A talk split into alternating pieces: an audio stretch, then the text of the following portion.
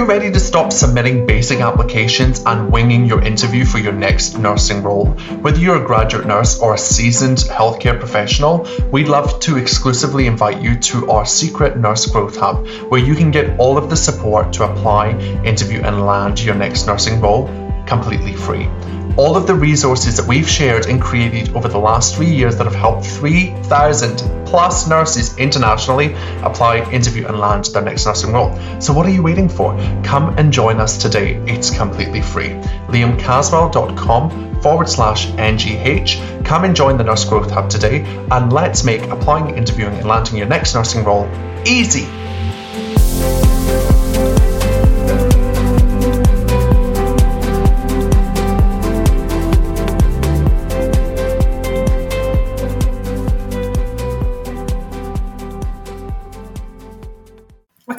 Loads of challenges I Hello, had not even You are listening to the High the Performance Nursing Podcast with me, Liam Caswell, where I help clinicians just like you take control of their careers and remove all the things stopping you from achieving your biggest like goals. Let's dive in. When you're working for yourself, you don't really have anyone to turn to. I had to learn and I've Hello done a lot of research, and welcome YouTube to the High Performance Nursing Podcast. welcome back in to. I think how did I do that? Today we have an amazing guest all the way really. from the UK. We have Charlotte Reynolds here. Hello, Charlotte. How are you? Hello, I'm good, thank you. How are you, Liam? Good. It's so good to hear a UK accent, even a Brummy accent. It might not be an accent everyone likes, but uh... we might need to have some kind of transcription or translation service for this episode. But there's a pre-warning right here. But thanks so much for coming on to the podcast. Let me tell you a little bit about Charlotte, Charlotte Reynolds. So Charlotte and I, actually, funny backstory. We started our careers together back in the UK. We both worked in Reading. Um, and Charlotte has had an amazing career since then. Charlotte started off working in neuro I believe, and please correct me if I'm wrong, yeah. Charlotte, working in neuro.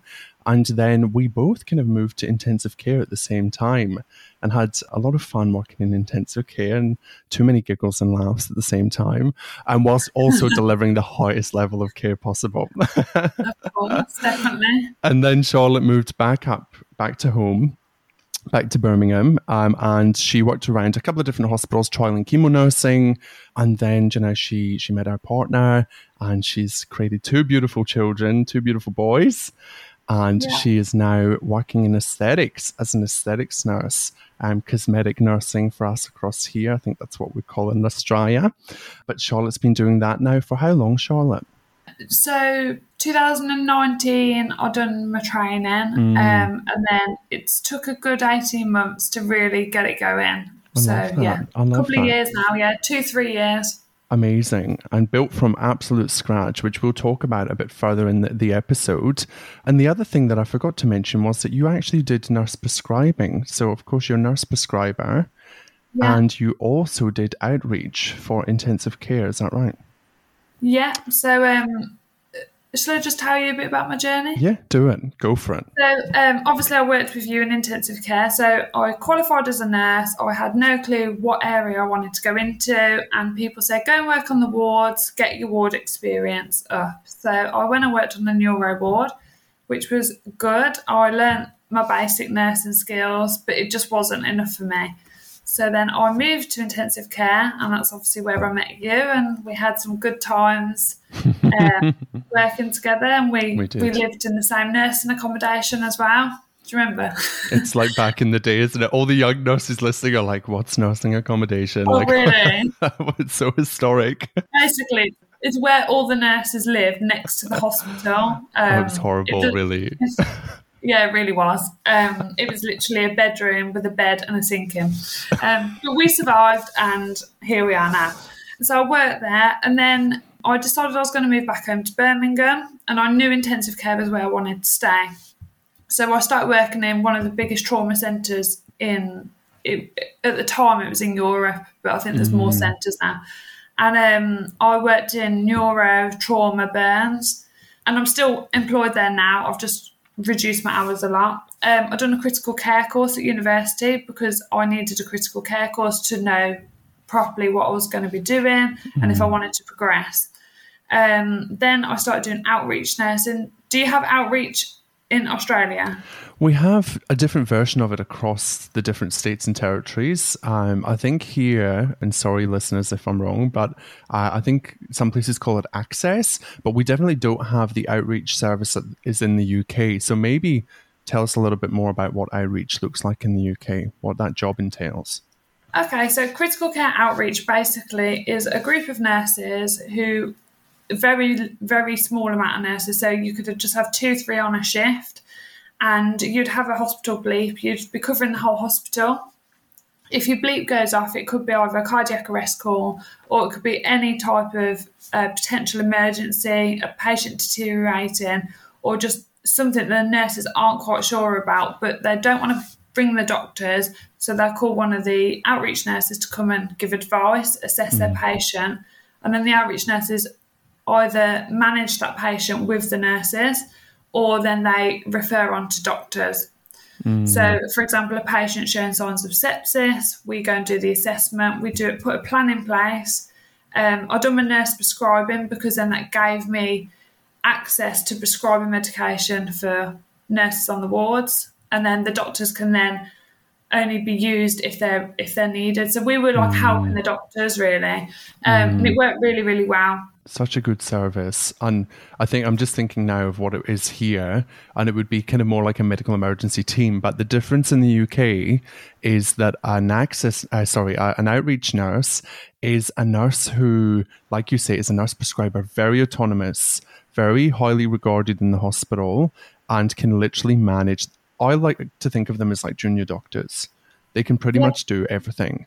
Um, yeah. And I remember so many times as a nurse on the floor where those outreach nurses saved my butt like so many times. so thank you, Charlotte. it also is really good that we were there to support the nurses. Um, so if nurses were newly qualified, it's good. It was good for them that they had that reassurance that they're doing the right thing, and they'd ring and say, "Can mm. you just come and check something?" Because I don't, you know, your nursing instinct, and you get that feeling with your patient. So mm. it was quite good for that. And then, so basically from there, I went back to ITU, which is intensive care. Then I fell pregnant and I had my first little boy, Joseph mm. or Joe. And um, and then while I was on maternity leave, I started to think, mm, do I want to go back full time? What else could I do? What can I do with my prescribing? And I think when you become a nurse and you start doing different training, your brain starts getting a bit itchy feet and you're thinking, what can I do with what I've got? Where can mm. I go mm. with it? Where can I get more money, more time for myself, mm. happiness, or whatever you're looking for? So I started doing my aesthetics, which was complete. It in when I first started, I was had imposter syndrome for about twelve months. I felt mm. I couldn't do it. I couldn't take money off people. I didn't know how to market myself, and then bit by bit, I've built that up and then I had my mm. second child, and um, now I'm. The, I can't believe how busy I've been, and I think with nursing, I never knew when I'd done my nurse prescribing or my critical care course that it would have got me into aesthetics, but actually, mm. all these pieces have actually got me to where I am now. Yeah. Um, so, so I am going back to work in April, but luckily, unfortunately for me, I'm just going back doing one day a week mm. which is by choice because I just Lovely. keep my foot in the door um, mm. and then I'll do my aesthetics. I love that so much. I love how much we've both had like totally different paths. Like we both never would have anticipated where we are now. Like never. Either of us. Ever, and ever. I think I love that you bring that up because there are so many people that are listening that will be thinking to themselves, but how do I get there? Like, how do I get to aesthetics? How do I get to intensive care? And I think as nurses, we always worry about the how. Yeah. We worry about the next step. But here's the thing like, you just don't know what's going to happen. Like, life changes, the system changes, healthcare changes, mm, COVID 19, um, lots of things make you reassess and reevaluate, like, why you're really doing what you're doing. And it sounds like for you, you had a moment where you had Joe and yeah. you went, this isn't going to fit with my life anymore. Yeah. I need to do something different. And I know that a lot of people listening will relate to that because we have a huge uh, female following. Hello, ladies. Um, we have a few, huge female following on the podcast. Obviously, nursing is very female uh, dominant. But uh, yeah, so many people go through something very similar. So, how did you come to that decision? Was it hard to make the decision to stop doing as much intensive care and start venturing out? Because it sounds like it would be challenging. Yeah, there was a few things that went through my mind. So I had Joe, and I'm having these thoughts, and my partner was supporting me. Is like completely going to help you. So I had it was easy from that side. I was worrying what my manager might say, whether my colleagues would think, "Oh, as if you're going into aesthetics." Do you not want to be a nurse anymore? Do you not care anymore? Do you not want to be part of our mm. team anymore? And it took me a while to realise I was so bothered at first to the point I was like, oh, I'm not going to do it. I'm just going to go back to work, be full time, do my night shifts, do my weekends. And then I thought to myself, who am I doing this for? I'm doing it for people Mm. who, who have got their own lives and they make their own choices. I do really think with nursing, particularly, you have that many options. You need to always think in your head, if this isn't for me, there, there will be something else that is for me. You're not mm. glued to one place. You can move around. You can get experience. And I always used to worry what everyone thought of me or whether they, when I moved to intensive care from a ward, so I started working with you, I remember moving to intensive care thinking, are people going to think I'm stuck up and I think I'm a know it all because I've moved from a mm-hmm. ward to an intensive care unit? And I think you always feel like that, but I think you have to just push through that and mm-hmm. realise you want to be happy and whichever path you end up in is because you've made that decision for the right reason. Yeah, I love that because ultimately, what you what you're describing is, do you know, what other people say about you. I always say this: what other people say about you is none of your business. Mm. Like it's it's a really hard concept to grasp, but we're all like that for sure. Like when I was the NUM, the nurse unit manager, I'm so worried about everybody. What do they think of me and my leadership style? Like it's the same thing at a different level. But I Yeah. heard something this week that really landed with me about imposter syndrome. And it was if you don't feel like an imposter in the room that you're in, then you're in the wrong room. Like indicating that you should feel like an imposter. Like if you want to grow, you should feel like an imposter. Yeah. And that imposter syndrome is all in your mind, um, but in the moment it's so hard, but it's all in your mind, and you just need to keep pushing through it, right? Yeah. Getting comfortable, being uncomfortable. Good old Brene Yeah. Brown quote there. I love that. I love your journey so far. So, in terms of working in um, the ICU, I want to jump back to that segment just for a little second because I know that working in that intensive care, being one of the largest or the largest in Europe, would have been very challenging on a day to day basis. But then add COVID on top of that. Tell us Yeah. what it was like to work in the NHS during COVID. Um, well, it was intense. Um, Excuse the pun of intensive care unit, but it it was full on. It when COVID first came to the hospital, the worst thing was we were looking after people and we didn't know how to treat them. We had no plan. And that became an issue because you were handing over to nurses and you were basically saying, try this, try that, try this. Whereas intensive care is so programmed and so structured and organised, and you have so much control that we suddenly had lost all this control. Mm. And nurse, we were going home worrying because we felt like we hadn't delivered the care that we'd normally give.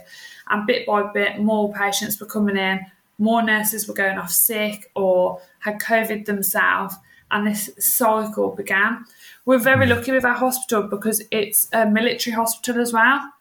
So we were very lucky that the RAF, Army, and Navy nurses were coming in and helping us, hmm. and we had real good PPE. We felt protected in that way actually because we had really good PPE, but it was like a war zone, and hmm. that's it. And even some of the military nurses said they've been to Afghan, and it was worse than that because it was just not. It was just full on. The doors were opening, and it was just constant.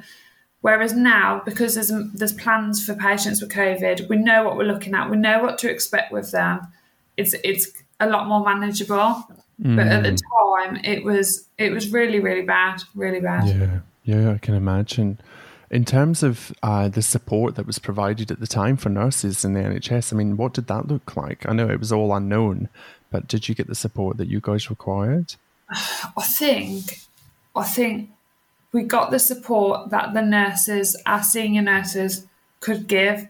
I don't think they didn't try, but I think they were trying to be strong for us nurses. And you get your matrons, and they're trying to push you through everything and be backbone.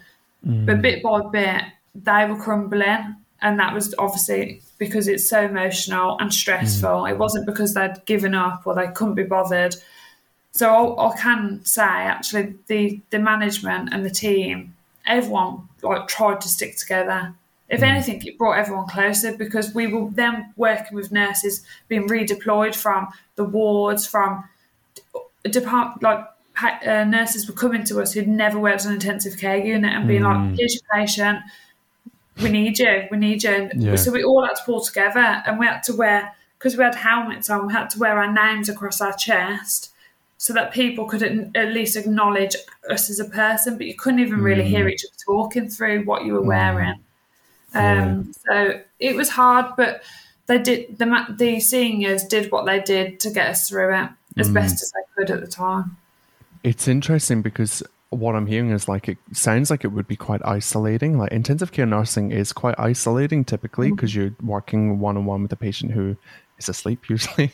um, but not only that, you're usually working side roomed, you know, with some form of infectious disease. And you really have no kind of engagement with, with anybody for 12 hours. And usually intensive cares in the UK are like in the dungeon of the hospital, like they're down in the basement. uh, and they're very dark and dreary. Um, but that sounds like that would be e- adding even more isolation to the role of being an intensive care nurse. Yeah, it was just so emotional, and uh, it was what what was really sad was the, the redeployed staff coming in because some of them were newly qualified nurses, some were in their final year, and they had to stop their training to come and help us as nurses, and they hadn't even qualified, but we needed them, and they were scarred. That we had nurses that were like, "I cannot do this," and we were then trying to say, "Yes, you can. We're here." but inside you just know that you know it's horrendous. Um, Yeah. uh, but then on the positive, some nurses came in and helped us. A lot of them, and they were like, "I want to work in intensive care." You know, I loved it. It was hor- horrible at the time, but actually, I saw what I did, and I could see what the team was like, and I want to come back to this place. Yeah, wow. Such a good reframe. Hey, like imposter syndrome again, like they would be feeling imposter syndrome big Yeah. time, but they Yeah. just had to do it and they committed to it and they created a career from that experience. That's amazing.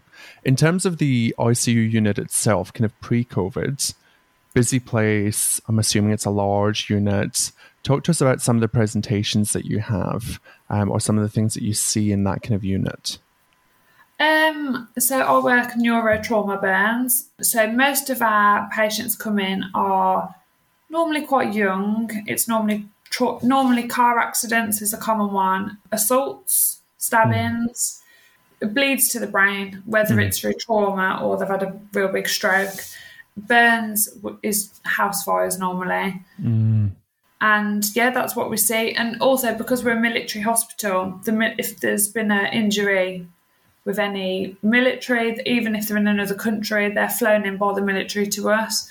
So I look after people who've, for example, someone in the army uh, got run over by one of the trucks. RAF, sorry, someone in the RAF, RAF sorry, Somebody- I'm not yeah.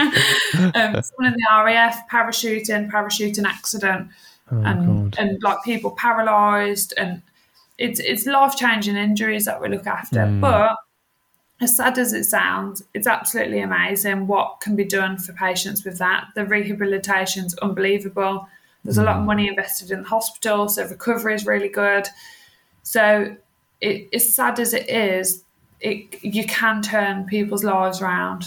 Mm, mm. such a huge event to happen in somebody's life. I'm just curious, like as a nurse, when I think of those situations, I think, oh God, like were we trained for that stuff? Like, Oh, do no. you have a really good induction program and good educational support?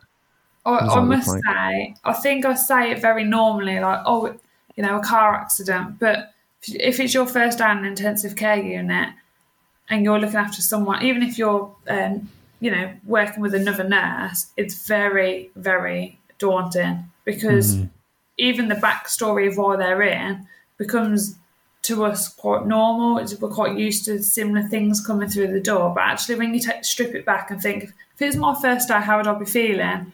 You'd mm. be thinking, oh my God, what is going on? Is he going to be okay or she mm. okay? And um, yeah, it it's an environment that you really have to adapt to. But it one thing I would say about the NHS is there isn't enough support for staff to deal with situations. You're just almost expected to look after someone and go home and do your shift and almost mm. not not think about that. It was a person. And it's not that we're told not to think about it, but we're not told to talk about it either. Mm. Yeah. And I do think since COVID, there's a lot more mental health awareness with the NHS. Where I work, they've employed nurses to actually do debriefs and stuff. But pre COVID, it was unheard of. You'd look mm. after someone, you'd have a really bad shift, and then you'd go home, or you'd have another patient coming through the door because there's a mm. bed ready. Mm. That's so hard, so challenging. It's so good to hear that they're investing in mental health support for nurses in the UK because big, one of the biggest challenges, I guess, from COVID has been obviously the workload and the, yeah. the, the acuity of the work, but also like the mental toll. Pre pandemic, we were already cognitively overloaded by all of the trauma and you know, all of the things that we see day to day. Super hard for sure. Uh, one last thing about where I work when COVID is happening, it's easy to think that nothing else is happening in the hospital, but there are still car accidents coming through the door. There are people needing a heart transplant, a liver transplant. So you've got the stress of nurses on COVID units and then trying to staff units where people need the surgery and they need it now because they're not mm. going to survive and it's mm. that stress of you know you you could be really run down and think I can't go into work but I've got to go into work because of this this and this and this so yeah it has been a challenge it has been yeah, a challenge just perpetuates the problem doesn't it for sure mm. um, but thank you to all of the NHS workers thank you to everybody but we're talking about NHS today so thank you to all the UK listeners and thank you Charlotte for doing what you do seriously, it is amazing. It really is amazing. It just shows everybody how valuable we are as a profession, and it makes me proud. I know a lot of people yeah. sometimes feel a little bit disgruntled being a nurse, but it does really make me proud that we can contribute that to society, and we're literally, you know, tidying up the mess that is COVID nineteen. Yay! um, on a different note, I'd like to change directions and explore more about your business and tell us a little bit more about that journey for you because you kind of touched on it a little bit, but I believe it's Charlotte's Aesthetics. That's the yeah. that's the official title. the title. Tell us more about it and what you've kind of learned on that journey to setting this business up. So when I first started working for myself, I was that embarrassed that I was working for myself. I couldn't even say I have my own business because I didn't feel like I was had the privilege to give myself that title. Mm. So when hmm. people used to say, you know, do you do, I don't know, whatever treatments I do, I would never ever address it as Charlotte's Aesthetics because I thought, who am I to be saying this? Because yep. I'm a nobody, really. I'm a nurse from a hospital. and, and that is. Hold on, hold on, I, hold on. I'm just a nurse from the hospital. yes. That's, that's banned from this podcast, okay? yeah, to all the nurses listening, never ever feel like that. I shouldn't have said that. Uh, I'm not just it's an important lesson to learn. yeah, I'm a very good nurse. She's um, brilliant. So started doing my aesthetics, and it worked really well around childcare. I came across loads of challenges that I, I had not even thought about. The treatment side became second nature to me. Mm. It was everything behind the scenes, booking clients in, money, tax, you know, dealing with any not complications, but if clients have got queries or anything like that, I was on my own. When you're working for yourself, you don't really have anyone to turn to and say, "Oh, can I, manager, can I have mm. a quick mm. word? I've got a, this going on."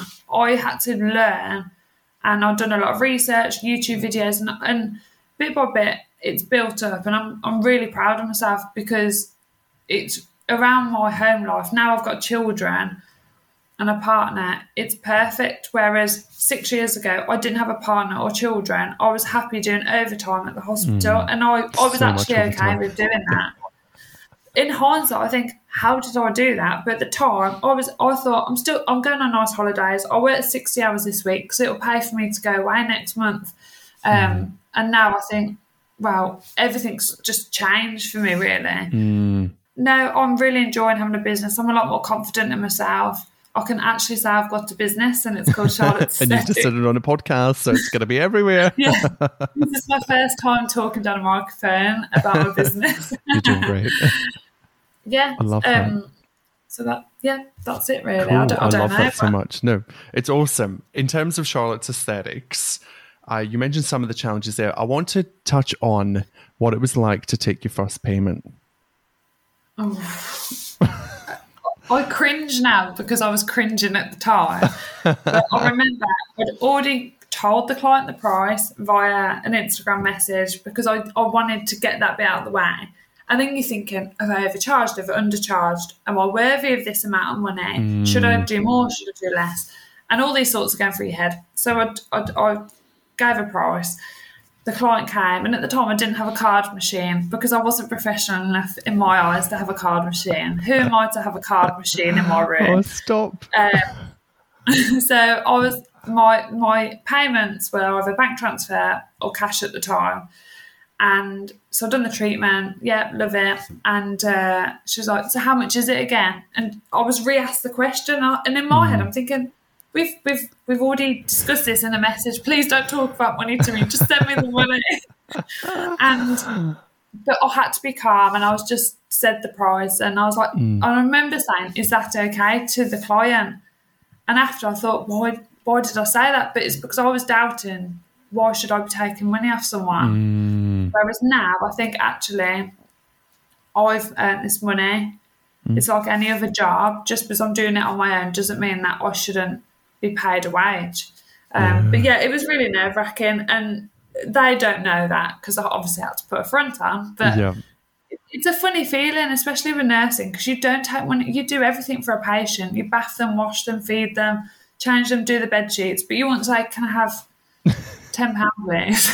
Can you imagine at the end? That's why I asked the question because as a nurse, it is so hard. Like I can relate Yeah. to that. I in my, in my coaching business as well, I've had that drama around money for myself because as nurses, it's not like, so sir, I'm going to get you up this morning. Um, I'm going to make Yeah. your bed. That'll be an extra ten pounds, please. And then I'll push your tray table in. That's a pound. and I'll, I'll, I'll empty your catheter. That'd be five pound per five hundred ml. oh, it's danger pay because that looks nasty today. um, I love that. No, I wanted to, to ask you that question because it's a real challenge for anybody that's listening that's thinking of setting up an aesthetics company or a coaching business. I know there are people that are into nursepreneurship. Um, then money is a real challenge. And especially when you start to think, like, am I worthy and can I do this? And what if I'm overcharging and overpricing? I mean, one lesson that I've learned is that you're delivering a transformation for someone.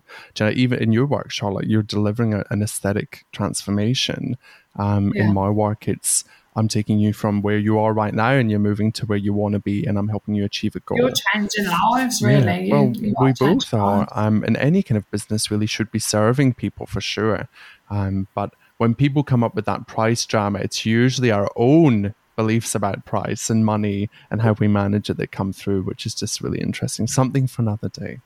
Um, Yeah. If someone was thinking of setting up an aesthetics company, what would you tell them?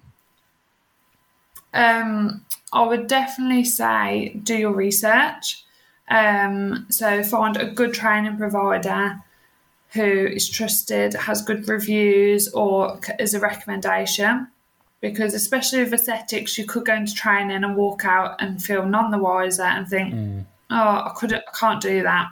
I'm going to have to go and train again with someone else." And also, just price up how much it will cost you to start your business up because I, I was the same. I'd done my training and then I didn't realise how much insurance was. And even though it was fine and I paid it, I think if you've got an idea in your head, it's less daunting because you're not coming across obstacles because you're thinking, right, once I've got the training, I've got to pay this, this, this, and this, and I'm ready to go.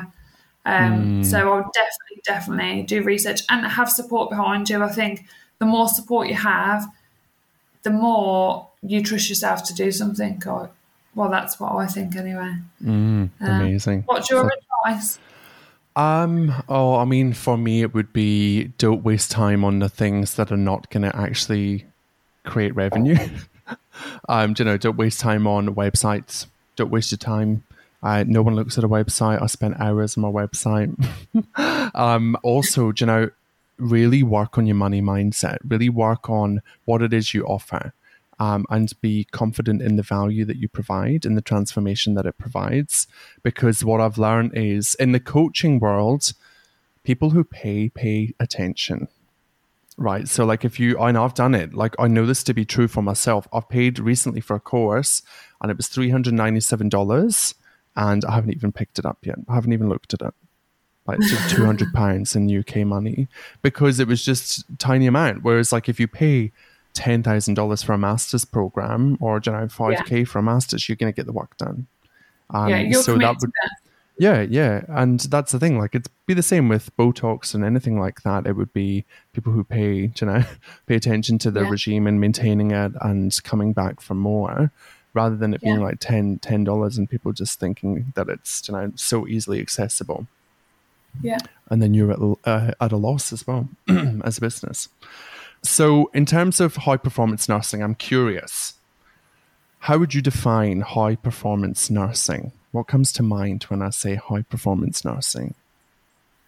Are you asking me? Yeah. yeah, I'm interviewing you.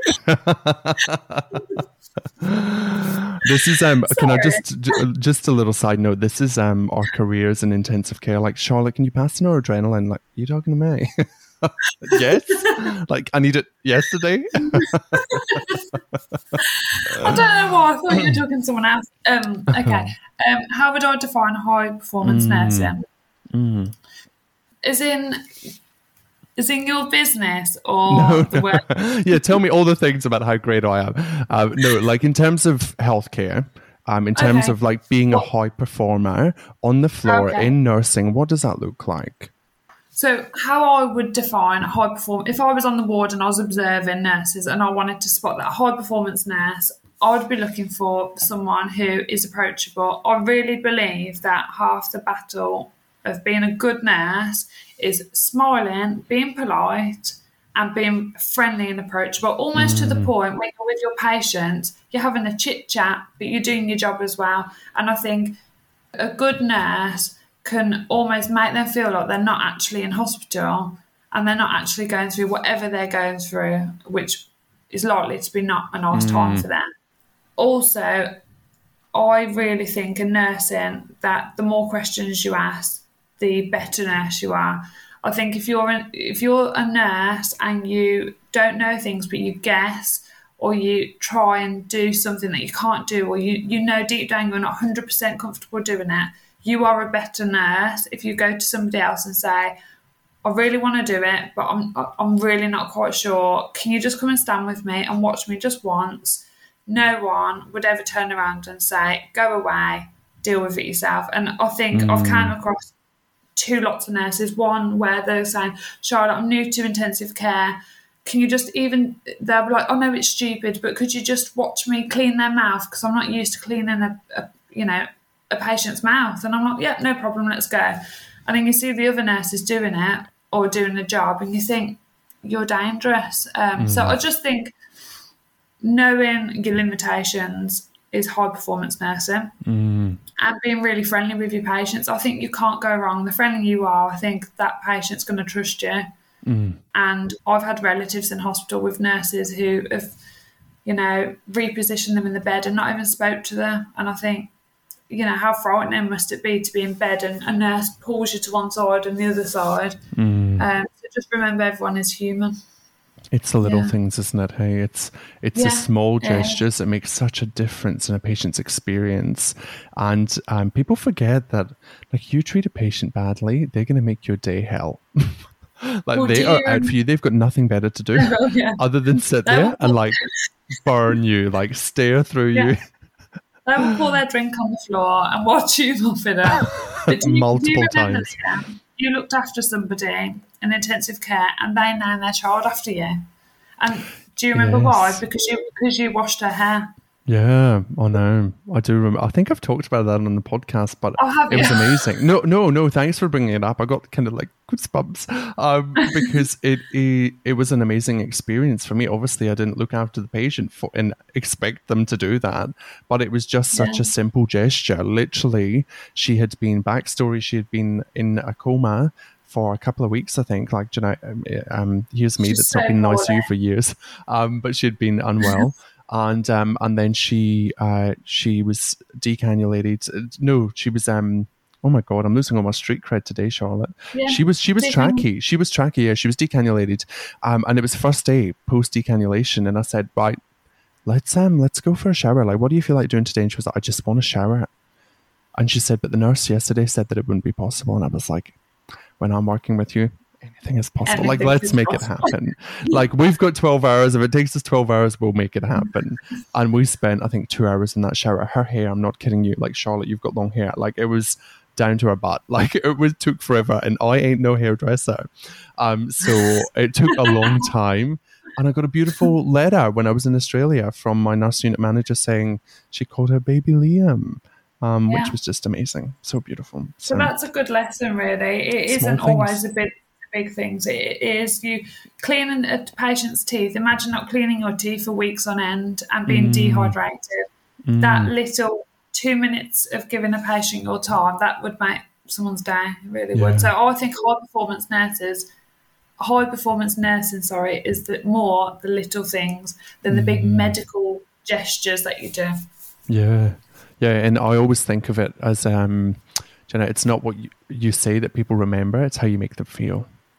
Yeah. Um, that's the most important thing. I love that. So, as we wrap up, um, I'm curious, what would be your advice for um, a nurse, a busy mum, two kids, uh, that's working in healthcare at the moment? That's kind of like, what do I do? Like, work doesn't fit around my life anymore. Um, I'm thinking of jumping ship and doing something different. What would you say to them? I would say think about what you're good at or what you're passionate about or what you think you might be good at because you might not necessarily go in a direction you'd ever think you're going to, going to go in. Or I didn't think I'll go into aesthetics. I'm not, I don't do beauty, I don't do anything. And I've ended up in that path and I love it. And take your time. Don't just jump out of a safe job and take a chance unless you can financially do that. Um, but just bit by bit, try and grow in a different area. And I think, especially with nursing, you you'll be very surprised at what areas you can go into. I think I think every nurse should take advantage of the choices that we have because there's not many jobs where you can do so so many different things with a qualification. Um, So, and with having children, it isn't easy. It really isn't easy. But I think if you've got good support, um, that's half the problem. Um, and it's doable. All I can say is it's completely doable. I'm not uh, majorly academic, and I'm really not. But I've managed to be good at my job, and I think it's now. I'm now seeing the results of that. Um, You're amazing at your job, not just good at your job. You're so good at your job that that's why all the clients come to you. I love that.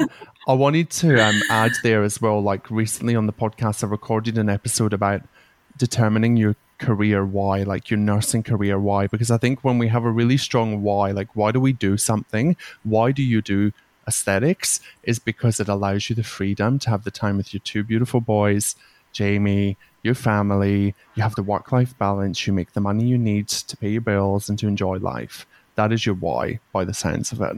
And I think that a lot of people are missing that factor.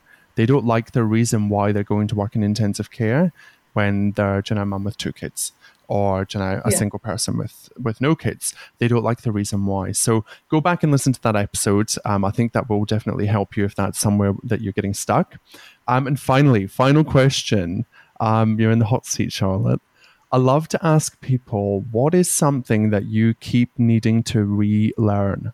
What's something that keeps coming up for you um, in the process of your career that you need to relearn? That you need to keep reminding yourself, okay, yep, I got this.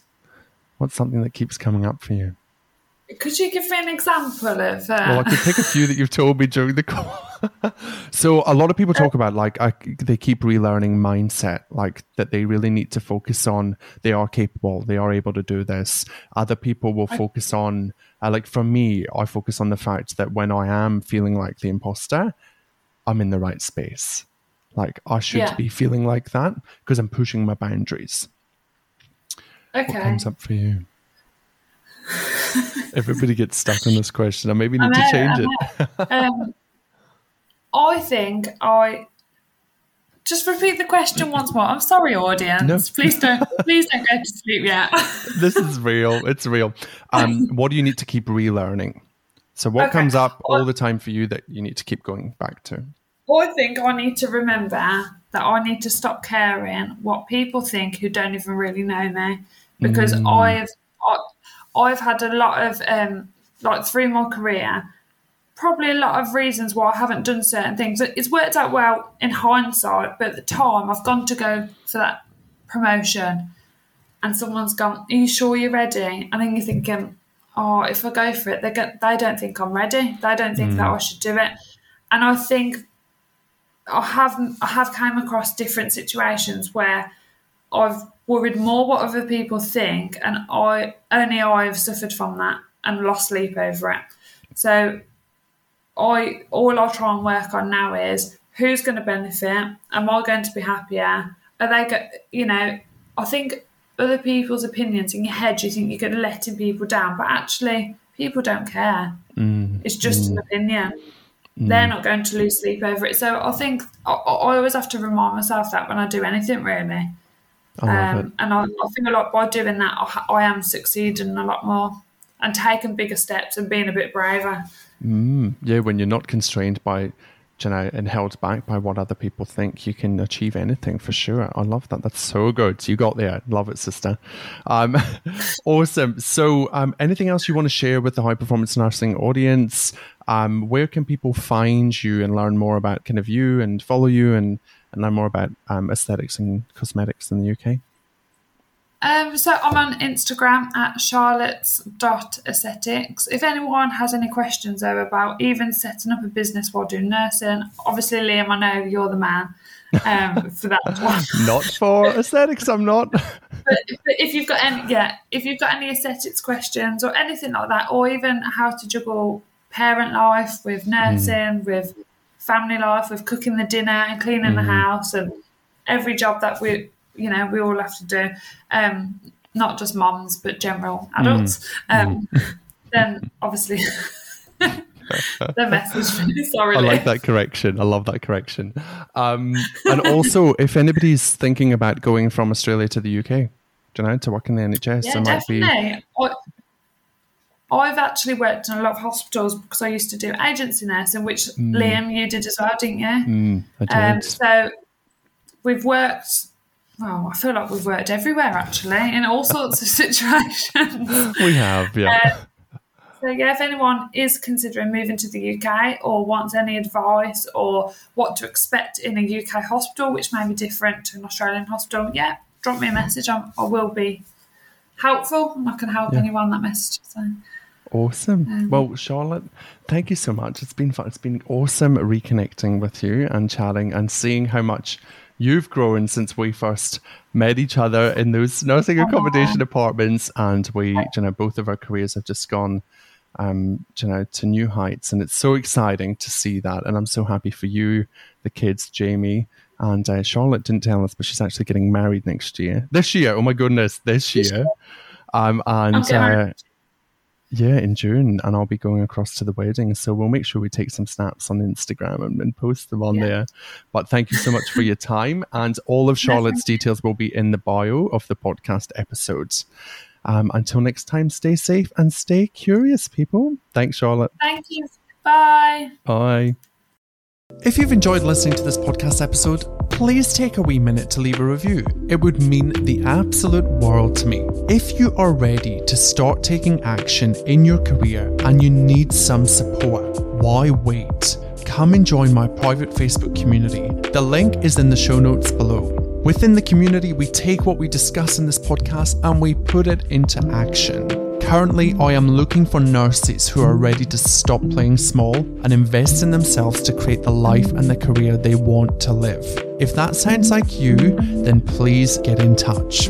Until next time, thanks for listening, stay safe, and stay forever curious, my nursing friends.